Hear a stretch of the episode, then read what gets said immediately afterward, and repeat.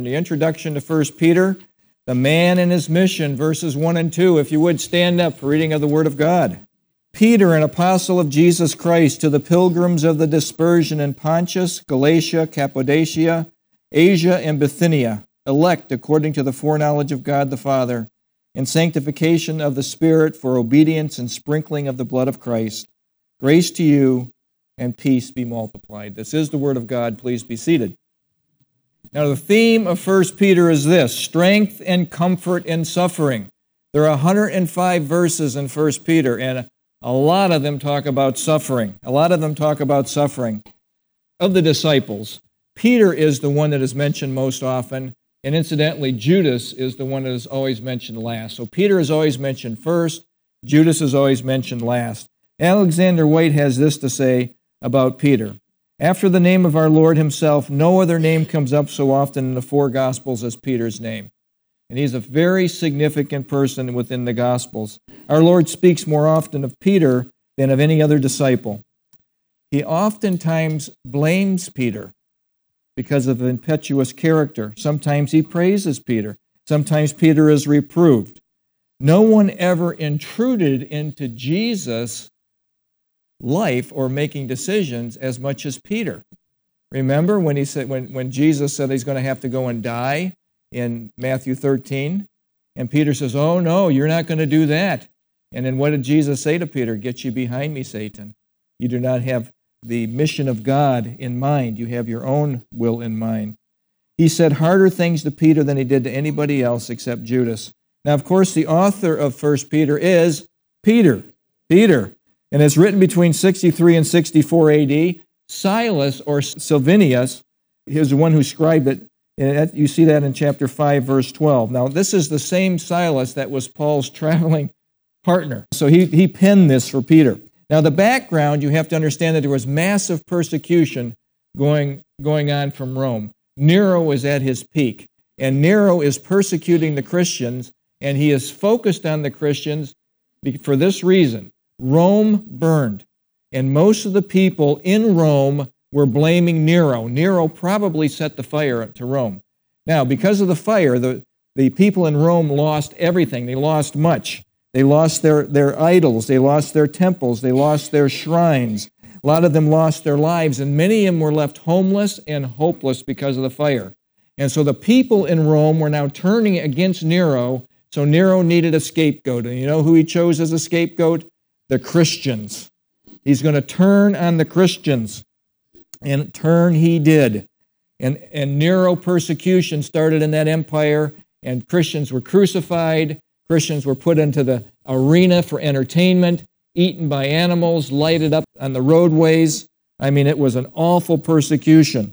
So Christians were the, were the brunt of it. And Peter is writing this to encourage the Christians that were suffering at that time who had been spread out all through the Roman Empire of Pontus, Galatia, Cappadocia, Asia, and Bithynia. All over the Roman, Roman Empire, they're experiencing persecution, and it is intense persecution. And people are dying in droves. It's written to strengthen them.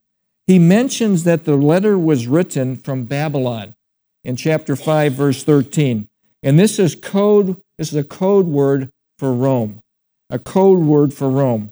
Uh, they didn't want to endanger the Christians, and so he used a code word of Rome.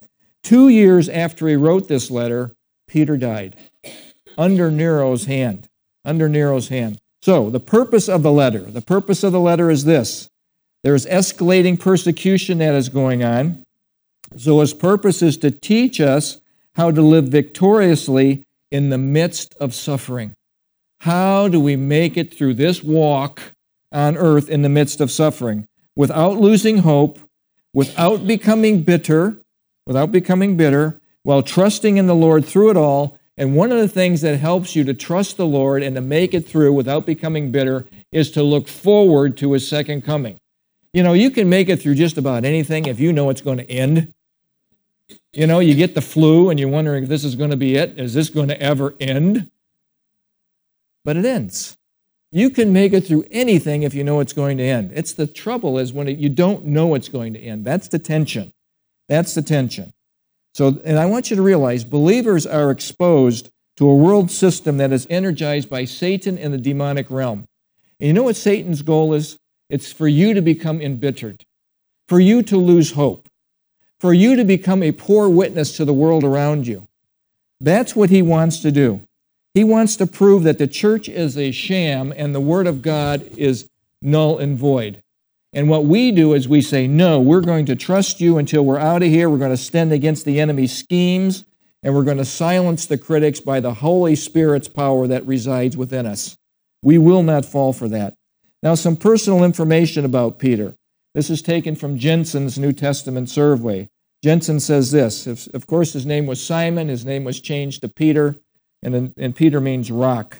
So Jesus gave Simon a new name pointing to his future status as the rock. He would be responsible for opening up the gospel to all people groups, and I'll mention that more in just a second. His birth. He was born, of course, a Jew. His father's name was John or Jonas. We see that in Matthew 16, 17. Peter had at least one brother. His name was Andrew. His hometown was Bethsaida of Galilee, Uh, located on the north shore of the Sea of Galilee. Now, I want you to realize something. When you are in Jerusalem, that is like the epicenter of education and knowledge in Israel. It's like going to Harvard, or it's like going to Princeton, or it's like going to Yale. It is the education center of the nation of Israel. Anybody born in Galilee were considered uneducated, and actually, our guide, Amir, when we were in Israel, says that the Galileans were known as the Galilean hillbillies. The Galilean hillbillies. They were they were backwards, they were unsophisticated, and they were uneducated, and they were looked down on. They were looked down on. Peter's education was probably an elementary education, one that a small Jewish boy would get. He was unlearned and ignorant according to Acts chapter 4:13 in the King James. The NIV says he was, un, was, he was unschooled or ordinary. And in this is in reference to him not having any rabbinical teaching, any deep theological teaching. Yet, what did Peter do? He amazed the rulers, the Pharisees and the Sadducees, with his knowledge. Why? Because he had been with Jesus. What a difference Jesus makes. His occupation, of course, he was a fisherman. He and his brother Andrew had a business, as well as James and John, the sons of Zebedee. His marital status is interesting. He was married, but there's no indication that he had any children, which would be unusual for a Jewish man. So he I would suspect that he probably did have children, but they weren't mentioned. They weren't mentioned. But it is mentioned that his wife accompanied him and in his ministry. We see that in Mark 1:29 and 1 Corinthians 9:5. Now, they were a team. Peter and his wife were a ministry team. And it's interesting. I want to suggest to you that a husband and wife team together is much more effective than the husband by themselves. The husband needs his helpmeet to be better. And I can tell you that that is a fact. Peter was part of Jesus' inner circle. Peter, James, and John were the inner circle. And he, that inner circle was the one that Jesus poured into the most. And they were with Jesus at some very significant points, like Gethsemane, when Jesus is pleading, if there's any other way that this cup can pass from me, but not my will, but your will, Father, be done. They were with Jesus. He, that, that, that trio, Peter, James, and John, were with Jesus at the Mount of Transfiguration when Moses and Elijah appear and say that you will be making your exodus from this earth, Jesus. And at that point, Jesus kind of splits open and the glory of God comes pouring forth. And he transfigures right before Peter. And Peter, being very impetuous, says, Is this it? Is the kingdom going to be established? Should we set up booths now? And of course, Jesus says, No, and these guys disappear and things go back to normal and they're not supposed to mention this. Enormous event. Don't mention it. So they were with Jesus at some very spectacular times. Now, Peter's death, we don't know exactly when Peter died, but we do know it was under Nero's hand, and by tradition, he was, he was murdered probably in about 67 AD about the same time as Paul. And interestingly enough, it was at the time when Nero was trying to purge the Roman Empire of Christians. Origen says, uh, early church, early church writer, said he was crucified upside down, unworthy to be to die like Christ. And I want to suggest to you that Jesus himself spoke about how Peter would die. We see this in John 21, verse 18 and 19. Very truly, I tell you, when you were younger, Peter, you dressed yourself, went where you wanted, but when you were old, you will stretch out your hands. I think he's thinking about the cross. And someone else will dress you, lead you where you do not want to go. Jesus said this to indicate the kind of death by which Peter would glorify him. Tradition has it, when death came, his wife was martyred with him and was probably martyred first. And as she's going to her death, tradition has it that Peter cries out to her, Remember your Lord. Remember your Lord. And then when it came to Peter, Peter pleaded with the people, Crucify me upside down, for I am not worthy to be crucified as my Savior was crucified. Peter's character. Now, character is something that can be changed. When we come to know Jesus Christ, he can change our character. Temperament, however, is something different. Peter's temperament was always impulsive, he was always outgoing, he was always the first to respond. Peter's character, however, was changed, and it was changed radically. When you look at Peter in the Gospels and you look at Peter after Acts chapter 2, when the Holy Spirit came upon him and he was baptized in the Holy Spirit, his character changed. And there was a big difference between the gospel Peter and the post Pentecost Peter. He was always impetuous. He was always impetuous. His calling, we see, was in Mark chapter 1, verse 16 through 18. And I'll just read you this very quickly. He was a fisherman, and as you know, Peter was walking by the Sea of, or Jesus was walking by the Sea of Galilee, and he saw Simon and Andrew. Now, you think that he just bumped into Simon and Andrew? You think this was just some coincidence? Oh no, Jesus is God. And Jesus knew exactly who the 12 disciples were going to be, even Judas, who was going to betray him. He walked by the Sea of Galilee. He saw Simon and Andrew, his brother, casting a net into the sea, for they were fishermen. Then Jesus said to them, Follow me, and I will make you fishers of men. And you know what these guys did? They didn't have a dialogue with Jesus. Why should I follow you? They didn't have a dialogue with Jesus. Oh, I have to go back and do this. They immediately left their nets and followed him. Now, there is a lesson here. He, this, he displayed his impulsive temperament. There was no hesitation, no scrambling to secure possessions, no backward glances at his past life. Jesus called, and Peter followed immediately. Immediately. He left the old ways to follow the Master, and that's an excellent example for us today. He left all he knew the security of his fishing business, everything. He left everything to follow Jesus, not knowing where he was going. Jesus didn't say, Hey, follow me, we're going to have a good time. Follow me, we're going to have a party today. Follow me, you're going to get rich and wealthy. Follow, no, it wasn't that. It was follow me, and you don't know where we're going. You do not know where you're going. Jesus always calls you to follow him, not observe him from a distance, not observe him from a distance, not to cheer for him, go Jesus. Yay, Jesus, go. He doesn't call you to do that. He doesn't call you to admire him, but he calls you to follow him and to become like him. Romans 8:29 puts it this way. He predestined us, or He determined, or He decreed in, in eternity past that those who are saved, the believers, would be conformed to the likeness of Christ. Conformed to the likeness of Christ, to follow Him and to be like Him, with no guarantees of what's going to happen on the journey.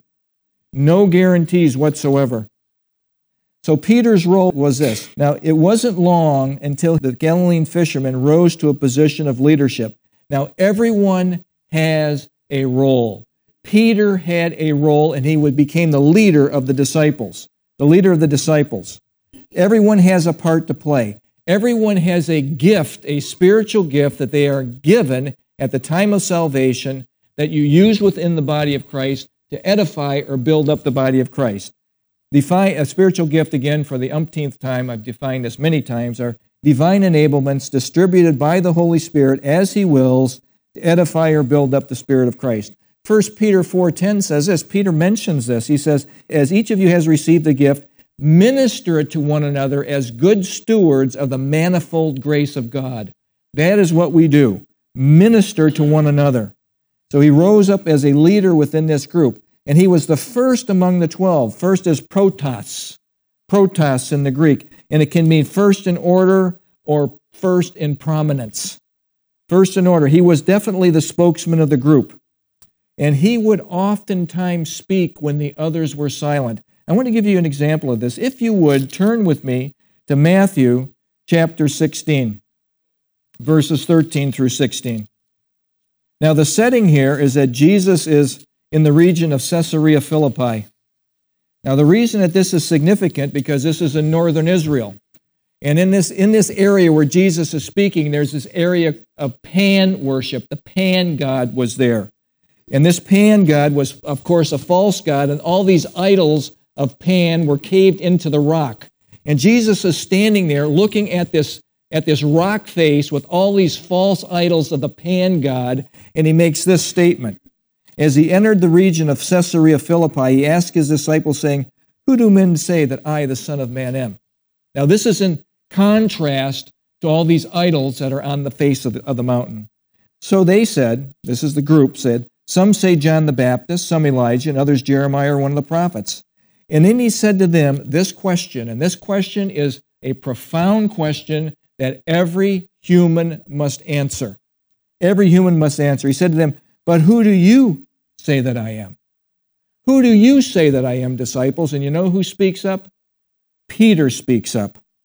And he says this Simon Peter answered and said, You are the Christ, the Messiah, the anointed one the Son of the living God. And you know what Jesus says? Blessed are you, Simon Bar Jonah, son of Jonah. For flesh and blood has not revealed this to you, but my Father who is in heaven revealed this to you. And then he says, upon this rock, in verse 18, he says, I also say to you that you are Peter, and upon this rock I will build my church, and the gates of hell shall not prevail against it. Your name is Peter. Your name is Petra. Your name is Little Stone. But upon this rock, Jesus pointing to himself, this massive rock, I will build my church, and the gates of hell will not prevail against it. It is not upon Peter, but upon the Lord Jesus Christ that the church is built. And then he's given the keys to the kingdom. And one of these things you must remember about the keys to the kingdom that every time the gospel message was opened up to a people group, the kingdom of God message was opened up to a people group, Peter was there in Acts chapter 2 at Pentecost, when the Spirit of God was given to the Jews, Peter was there. In Acts chapter 8 in Samaria, when the Spirit of God is given to the Samaritans, Peter was there. And in Acts chapter 10, when the Spirit of God came upon the Gentiles, Peter was there. He had the keys to the kingdom to open up the gospel, the kingdom message to each people group. He pro- was promised here, and it was fulfilled, just like Jesus said in the book of Acts. Peter had faith and he had an impetuous spirit, and he spoke when many others were silent, sometime to his good and sometime to his bad. Oftentimes he was rebuked by Jesus because of his quick speaking.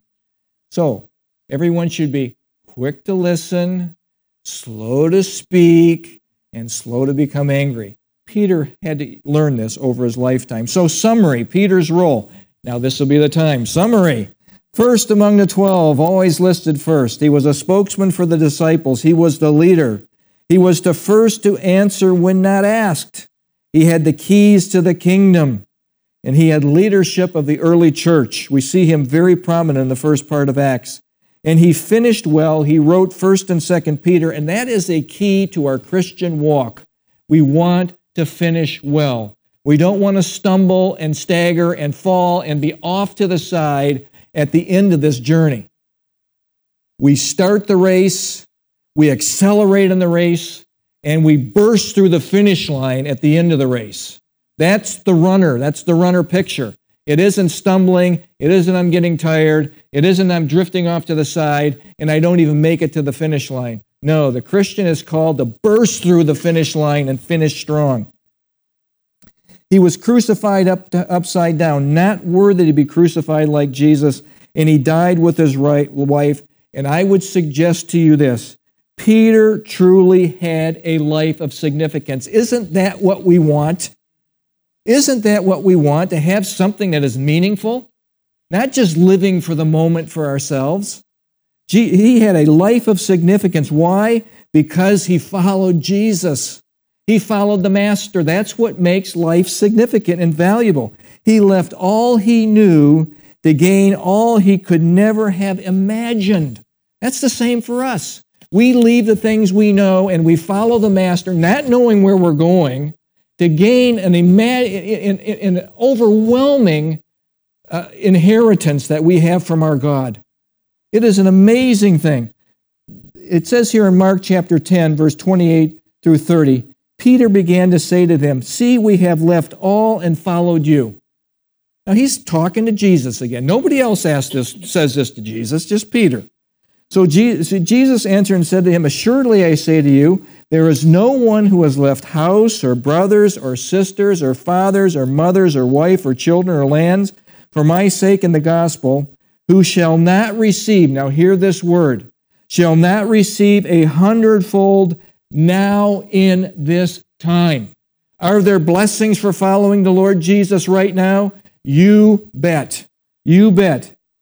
And he, and he goes on to say, houses and brothers and sisters, mothers and children, and lands with persecutions. You might have great persecutions even though you have great blessings. And in this age to come, an eternal life. The benefits are now temporal, and they are certainly there for the eternal. Now, look at when you're looking at eternity and you're looking at the brevity of life, and you look at life as but a vapor, here for a moment and gone. Does it make any sense that you put all your eggs in this earth basket and ignore God that who you're going to spend eternity either with or separated from. It doesn't make any sense to put all your eggs here and say, I'm going to live for me now. It doesn't make any sense.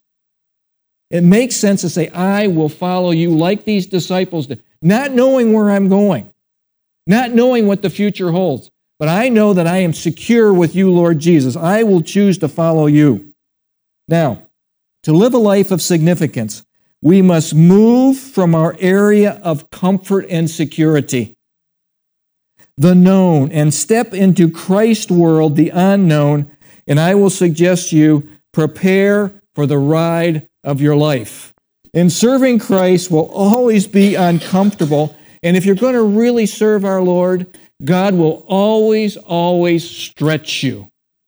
He always stretches you into the area of discomfort.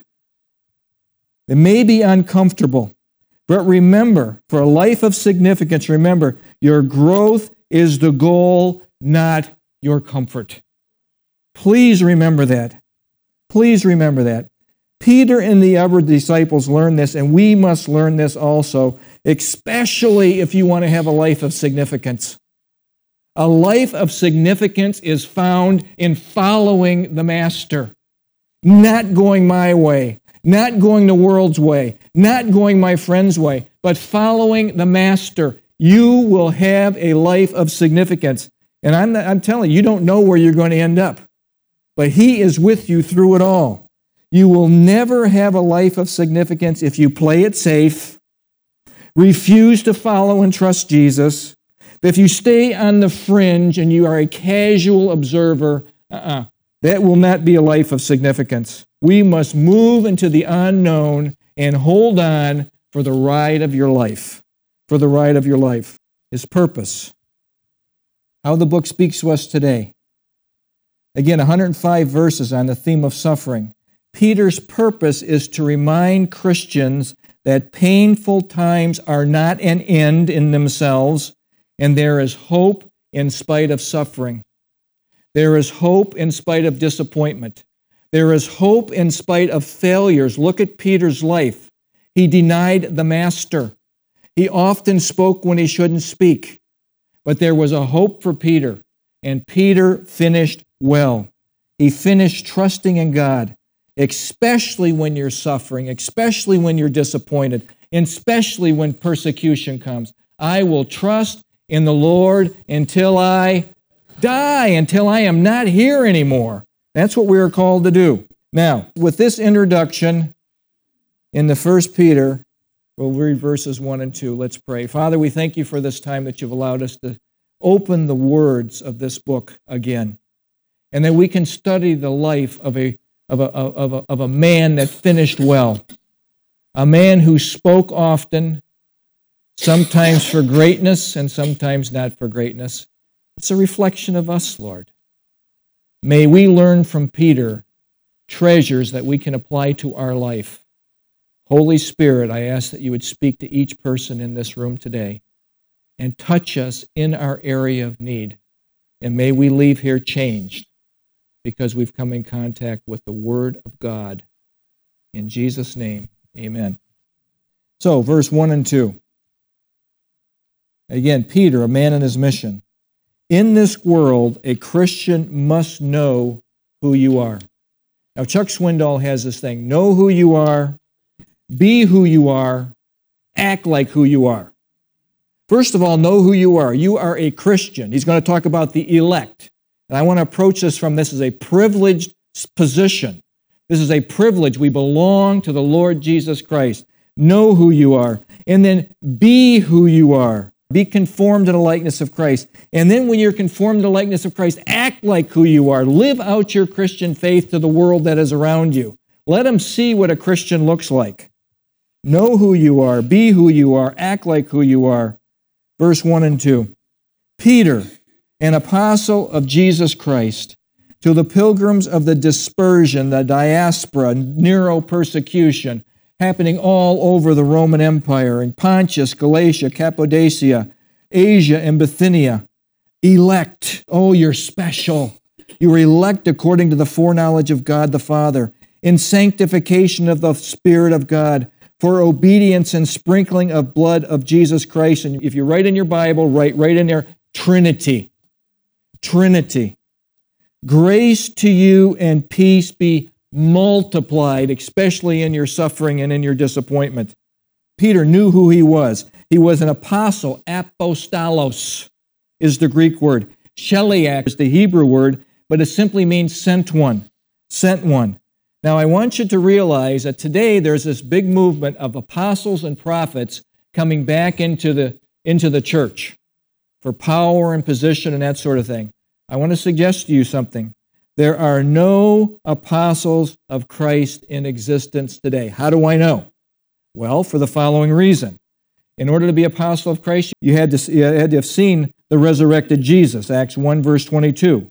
You had to be called by Jesus personally. They, they were all called personally. He, they must perform signs and wonders to authenticate their mission. We said see that in 2 Corinthians 12 12. And they formed the foundation of the church. Now, I want to ask you a question. If the apostles and the prophets form the foundation of the church, how many times is the foundation poured on your home? One time. In a building, one time. Let me read to you Ephesians chapter 2 verse 19 and 22. Now therefore you are no longer strangers and foreigners, but fellow citizens with the saints and members of the household of God. He's talking about people that are saved. He's talking about people that said yes to the Lord Jesus. I believe you died in my place. I receive you as my Savior. You took my sin debt on the cross. I believe that. I receive that. I'm in your family now. That's what he's talking about here having been built on the foundation of the apostles and the prophets. And notice who the cornerstone is the most important stone in the foundation that keeps everything level. Jesus Christ himself being the chief cornerstone. Colossians 1:18 Jesus is the head of the body of the church. Verse 21 he says this, in whom the whole building we are pictured as a building are being fitted together grows into a holy temple in the Lord, in whom you, everyone who believes, has been fitted into your own little brick, your own little rock, or however you fit into this building. You are in the building. And I believe if you're put into this building, you are secure. The rock doesn't come back out. You are secure in the building, built together for a dwelling place of God in the Spirit. In the Old Testament, God tabernacled, shikened, dwelt with his people in the tabernacle and the temple, and the Shekinah glory was present. But oh, in the New Testament, when the Shekinah glory left the nation of Israel and never came back in Ezekiel.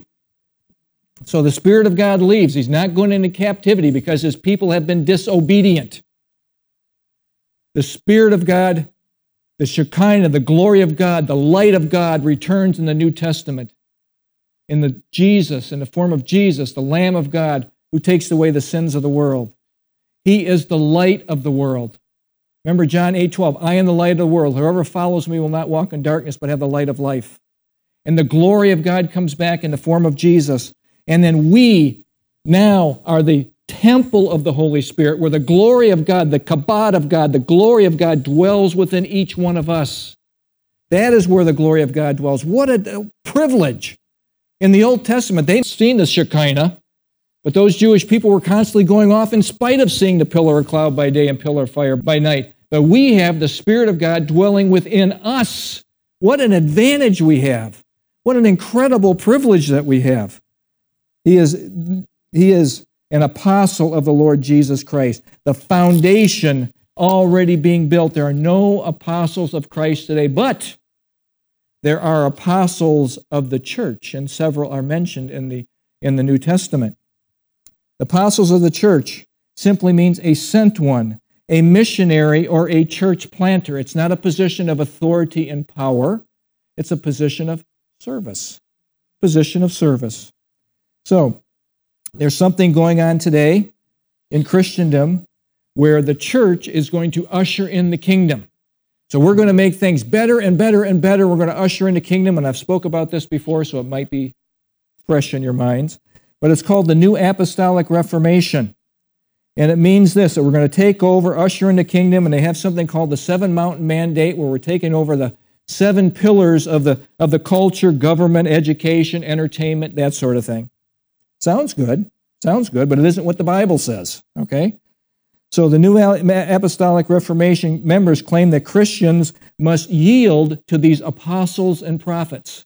You must come under submission to these new apostles of Christ and prophets because we're bringing you a word from God. Now, what word do you have from God that you know unequivocally is from God? It's in your hands, or it could be on your, on your phone.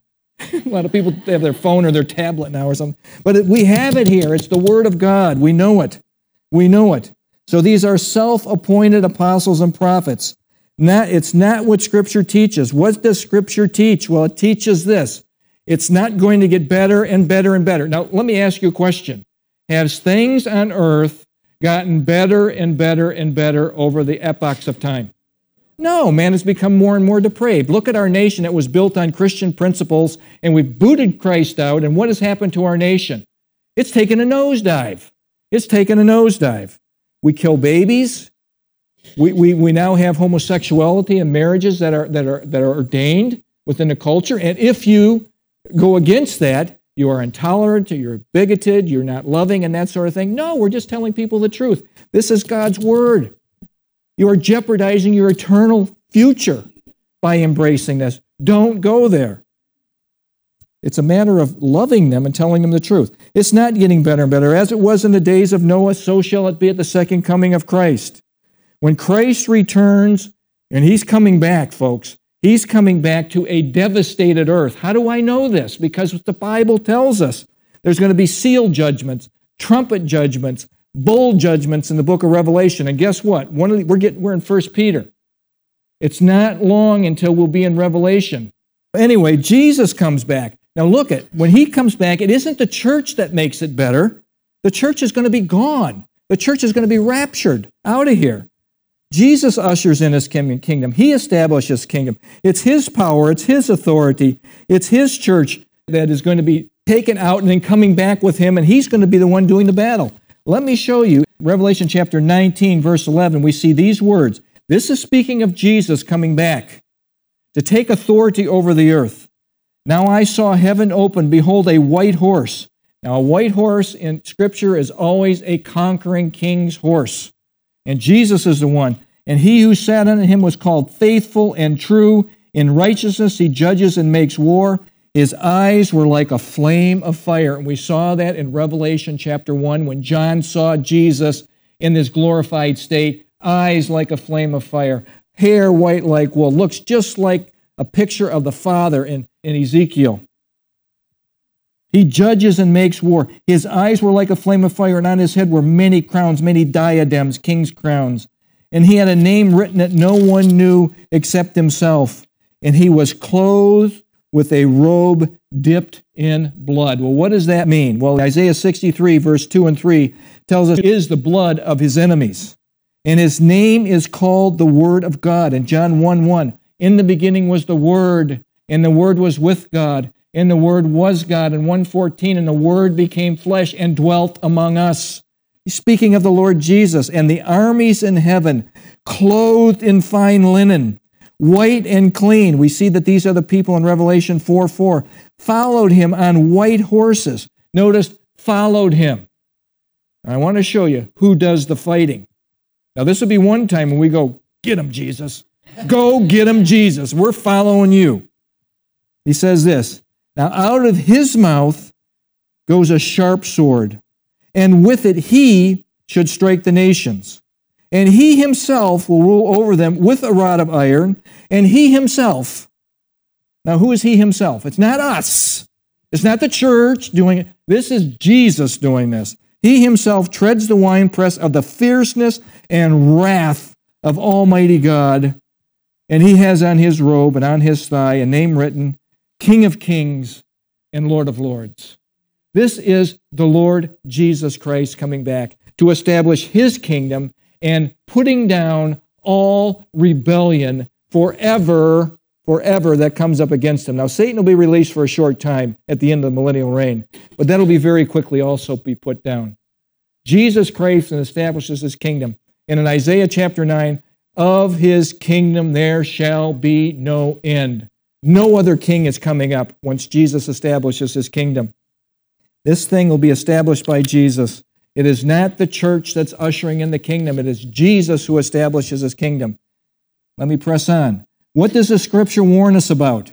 It warns us about false apostles, particularly at the end. Listen to this 2 Corinthians 11 13.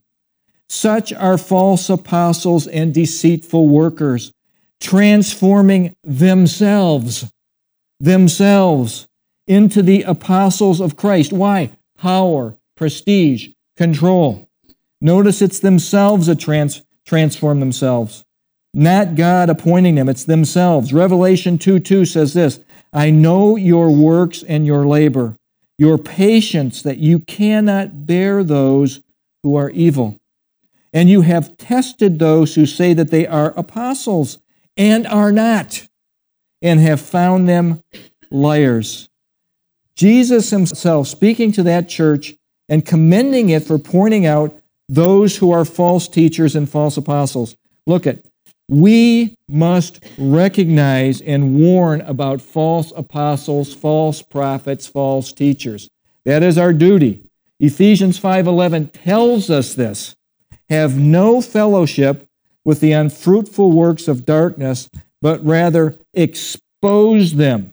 Not turn a blind eye, not pretend it's not there, but expose them.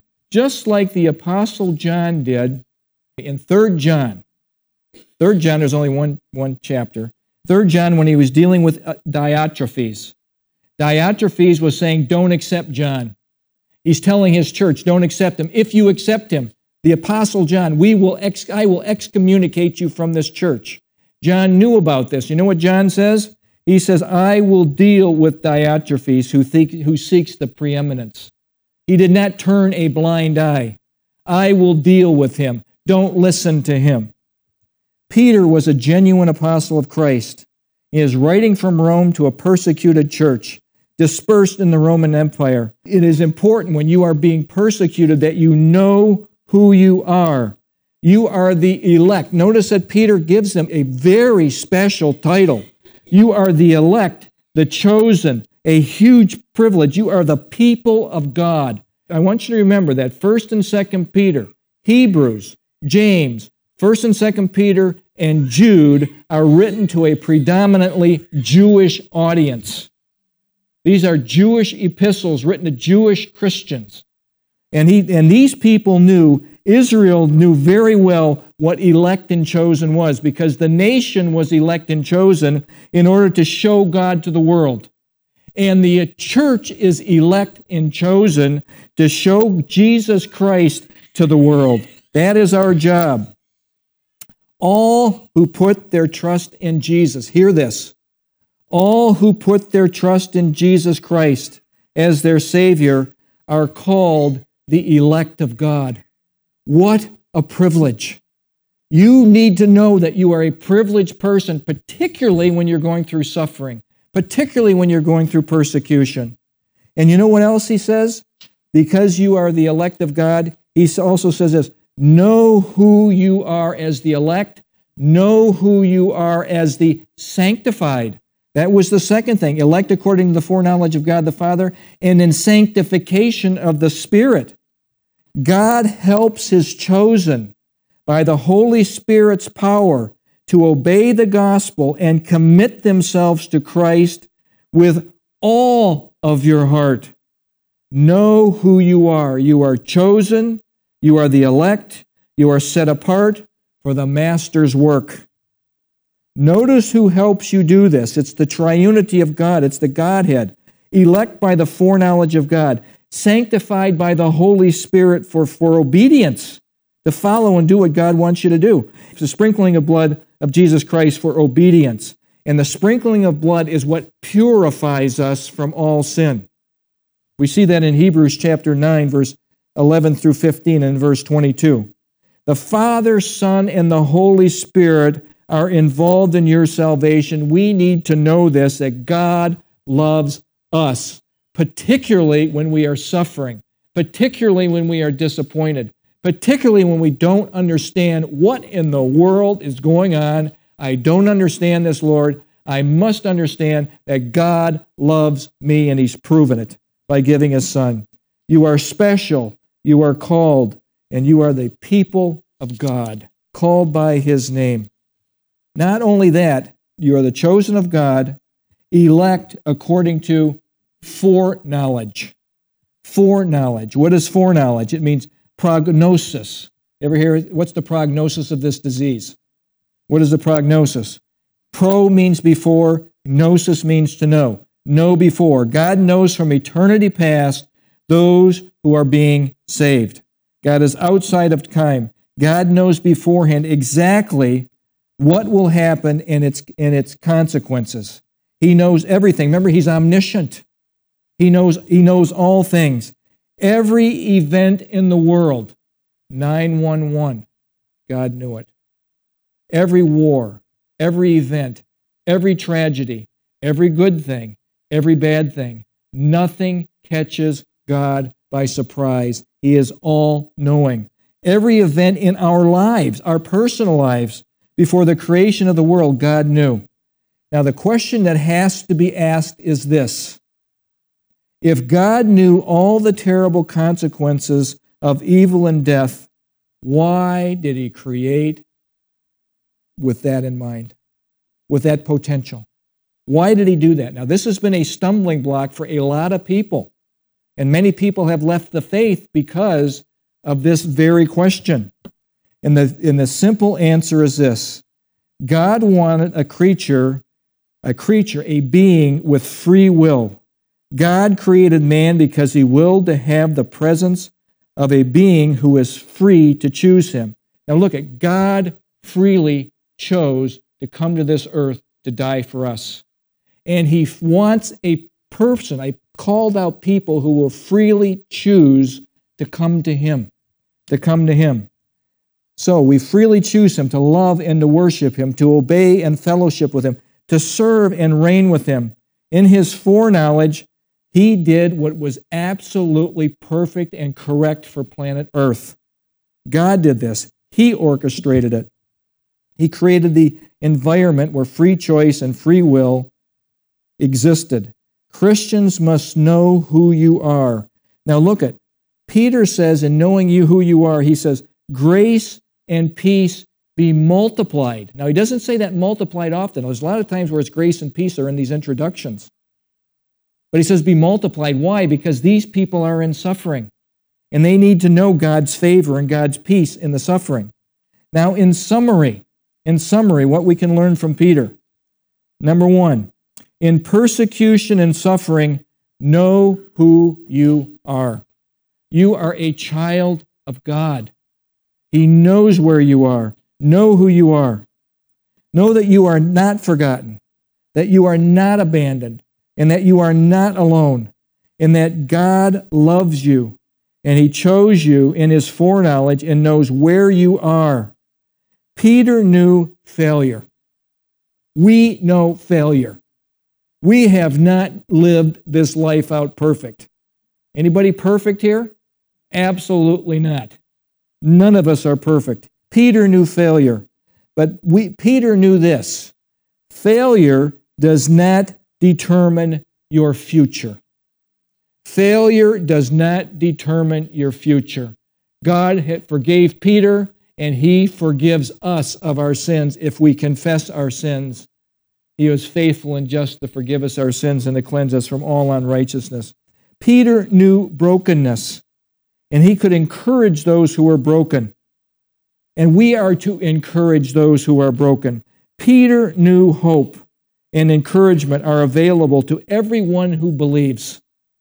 Hope and encouragement are available to everyone who believes. For all time, Jesus restored Peter. Peter had denied Christ, and Peter was restored by Jesus. When we do something wrong, Jesus restores us when we confess and repent of our sins. Don't let your past determine your future. Learn from your past. Accept the forgiveness that God gives you and press on towards the goal to win the prize. For those who know who you are, we must realize that we living right now are in the dispersion. We are not home. That's why it's uncomfortable here. And it's growing more and more uncomfortable for Christians here because the world is becoming more and more anti Christ, at least the world we live in. The rest of the world's already there. If you're in an Islamic country, which is, which is you know, over a billion people, you're not liked. Matter of fact, you're hated. If you're in a Hindu nation like India, you're hated. You're hated. These people already know what it is to experience persecution and suffering. We have not known this, but even in this country, we are starting to feel the ripple of being rejected by a culture that doesn't want God, doesn't want the true God. We are not home yet. While we are here, let Peter's letter be a healing balm to your spirit, to your spirit. Grace and peace to you be multiplied. And may we learn from Peter the man and his mission to those who are suffering. May this book speak to each one of us through the coming weeks. Let's pray. Father, we thank you for this time. Thank you, Lord, for your loving kindness. Thank you for your word. Thank you for the life of Peter and James and John and all these writers of the New Testament that help us to know how to live on this side, what is expected of us as believers, and that we are empowered to carry out what is expected by the Holy Spirit. You have given us the ability to be victors, not victims. So no matter what comes at us, Lord, help us to remember who we are, know who you are, be who you are, act like who you are. We are children of God and may we carry out our mission like Peter, running through the tape all the way to the end until we are home. Again, thank you for this time to study your word. Holy Spirit, please penetrate each one of our hearts in our area of need. In Jesus' name, amen.